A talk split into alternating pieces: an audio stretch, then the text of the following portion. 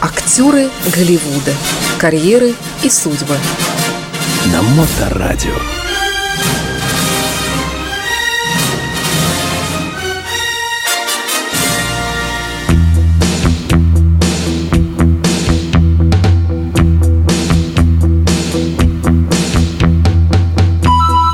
А, и всем доброе время суток. Вы слушаете радиостанцию Моторадио. В эфире программа, посвященная кинематографу, актерам, студиям, великим брендам, а, которую у нас любезно ведет писатель Илья Либман. Илья, здравствуйте, добрый день.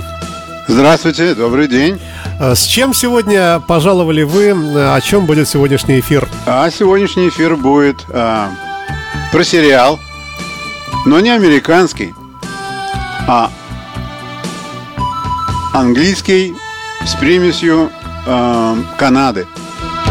Звучит аппетитно. Звучит очень интересно. Это, в общем-то, и заставило меня посмотреть этот сериал, потому что, казалось бы, что и Англия, и Канада, и Соединенные Штаты э, при желании могут говорить на одном языке, но снимают они совершенно по-разному, и результаты от их съемок тоже совершенно разные. И Другая вещь, которая толкнула меня посмотреть этот сериал, это то, что в нем э, снимался знаменитый, на мой взгляд, ну и вообще он знаменитый, конечно, человек, Тим Раф. Это английский актер. Все почему-то считают, что он американский актер. На самом деле он английский актер. И мне удалось его увидеть первый раз, по-моему, в 95 году – он снялся а, в фильме «Маленькая Одесса», который снимали на Брайтоне, и играл он еврейского гангстера.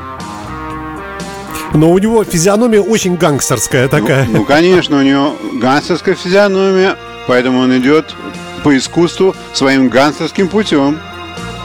И в этом фильме «Маленькая Одесса» с, с ним снимался знаменитый английский актер Максимилиан Шелл который в те годы был уже пожилым человеком, он играл его отца.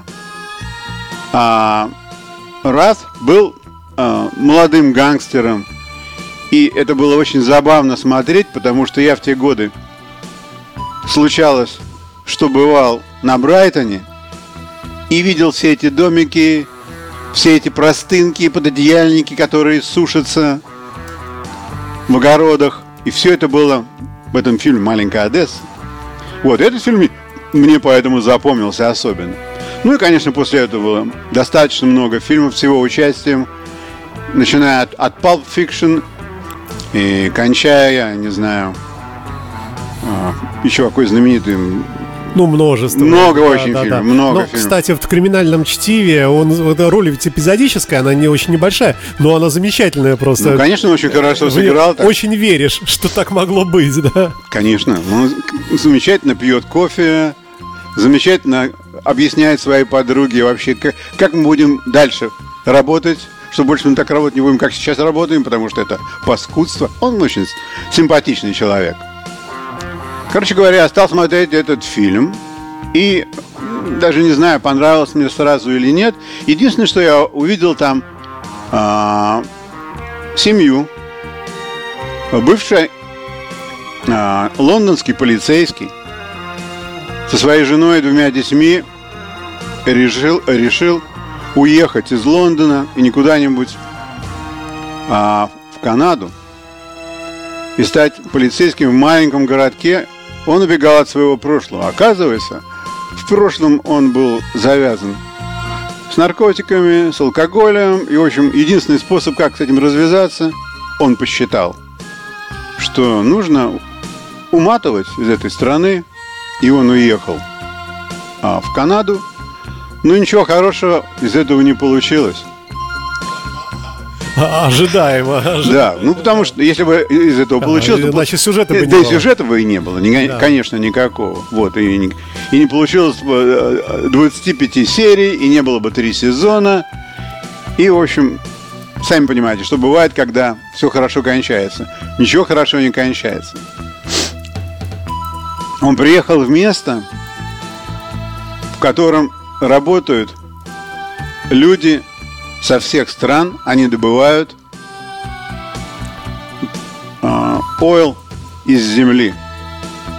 То бишь уголь. Да, не, не уголь. Нефть. Нефть. То есть это все такие работники на сезон. И, конечно, там преступность очень высока. И ему было чем заняться. И тут еще, ко всему прочему, случилось такое, что на него покушались его бывшие приятели и случайно убили его пятилетнего сына вместо него. И оказывается, что он не просто полицейский, а он полицейский с bipolar. У него есть второе эго, которое страшно криминальное, большой убийца с большой буквы. И он начинает рвать и метать. Мстить. Да, рвать и метать, рвать и метать.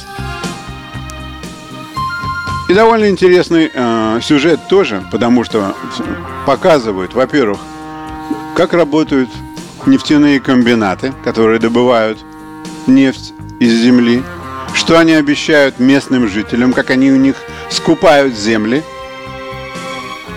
как они обходятся с индейцами. Там и- индейское племя, которое живет здесь прямо за углом, как они обо всем договариваются. Там очень интересно посмотреть а, на то, что происходит вообще в мире. Это тебе и не Англия, это тебе не Соединенные Штаты, это, это Канада, и очень далеко от всего живого. Вот, короче говоря, какое-то время он со своей семьей живет в Канаде, пока ему не приходит большой привет из Ливерпуля, что его там ждут. Его хотят убить. И единственный способ, чтобы его не убили, ему нужно самому поехать и их убить.